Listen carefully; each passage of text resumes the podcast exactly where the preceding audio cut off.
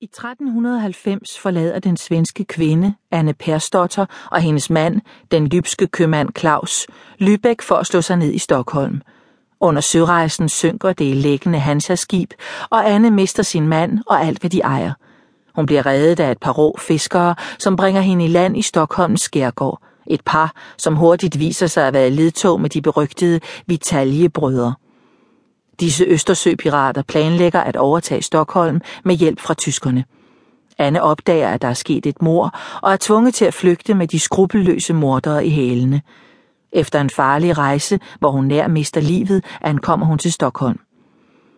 Oven på ruinerne af sit liv prøver Anne at opbygge en ny tilværelse. Det lykkes hende at få arbejde hos den flotte tyske købmand Alf, som før i tiden har lavet forretninger med hendes mand, og hun forelsker sig i Mattis, en folkesanger fra Finland. Da det endelig ser ud til, at Anne har fået bragt nogenlunde orden i sit liv igen, indhentes hun af de mennesker, der forfølger hende fra skærgården, og samtidig rystes byen af voldsomme konflikter. Brændemærket er første bind i en romantrilogi. Forord i det herrens år 1391. Det mægtige handelsforbund Hansaen har magten i Nordeuropa og behersker en række vigtige handelsbyer rundt om Østersøen. I Sverige er den tyske kong Albrecht af Mecklenburg lige blevet afsat, og danskerne kontrollerer næsten hele landet. Det er dog endnu ikke lykkedes den danske dronning Margrethe at indtage Stockholm, hvor svenskere og tyskere regerer sammen. Her støder hun på modstand fra hævngærige Mekkelburger, som vil genindsætte kong Albrecht på tronen, og fra Vitaljebrødrene, berygtede sørøvere i Østersøen.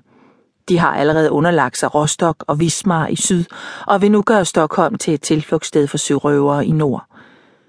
I denne urolige tid vender Anne von Lübeck Perstotter tilbage til sin barndomsby for at starte et nyt liv. Første kapitel det må have været lugten, der først fik hende til at indse, at der var noget galt. Kaptajnens skarpe, angstfulde odøre, der pludselig følte sig fremmed, hans forvandling fra smil til mørke og hans hastige, urolige skridt på dækket. Frau Anne, kaptajn Heinrich Folter, skyndte sig forbi og gjorde tegn til, at hun skulle gå ned under dækket. Munden var stram, og blikket flakkede mod horisonten. Tunge, Blygrå skyer drev frem over himlen, og det hav, der tidligere havde været blankt og stille, løftede sig truende mod dem. Pludselig føltes havet så stort, og skibet så skræmmende lille. En mast, et råsejl og et ynkeligt skibskrog mod et bjerg af bølger. Anne så efter kaptajnen, der hurtigt forsvandt ned til agterstavnen. Hun tænkte på den utætte kahyt.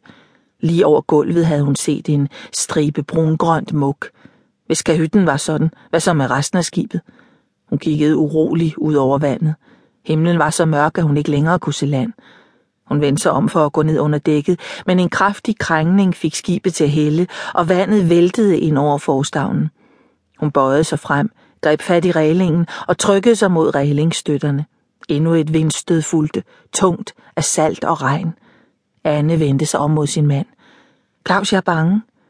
Du er på søen nu, Anne, det blæser på havet. Hendes mand så irriteret på hende, og hans nedladende tone gjorde hende lige så vred som altid. Hun betragtede hans fede kender og bistre mine. Han troede aldrig på hende. Det spillede ingen rolle, hvad hun sagde. Han behandlede hende altid med let overlegenhed. Han var meget ældre og mere erfaren end hun, og sådan var det.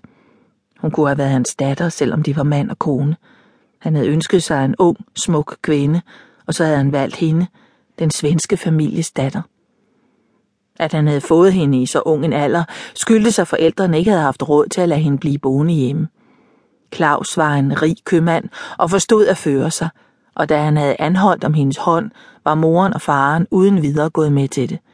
Dengang havde hun været 14 år. Claus 34. En stor bølge skyllede ind over borgen og oversvømmede dækket. Anne bed tænderne sammen og forsøgte at beherske sig. Hun forstod, at det ville blive en svær sejlads, nu da de nærmede sig grunden og øerne inde i skærgården. Samtidig var hun lykkelig over snart at være hjemme. I Sverige skulle de begynde forfra. Livet med Claus havde været et mareridt med hans konstante drikkeri.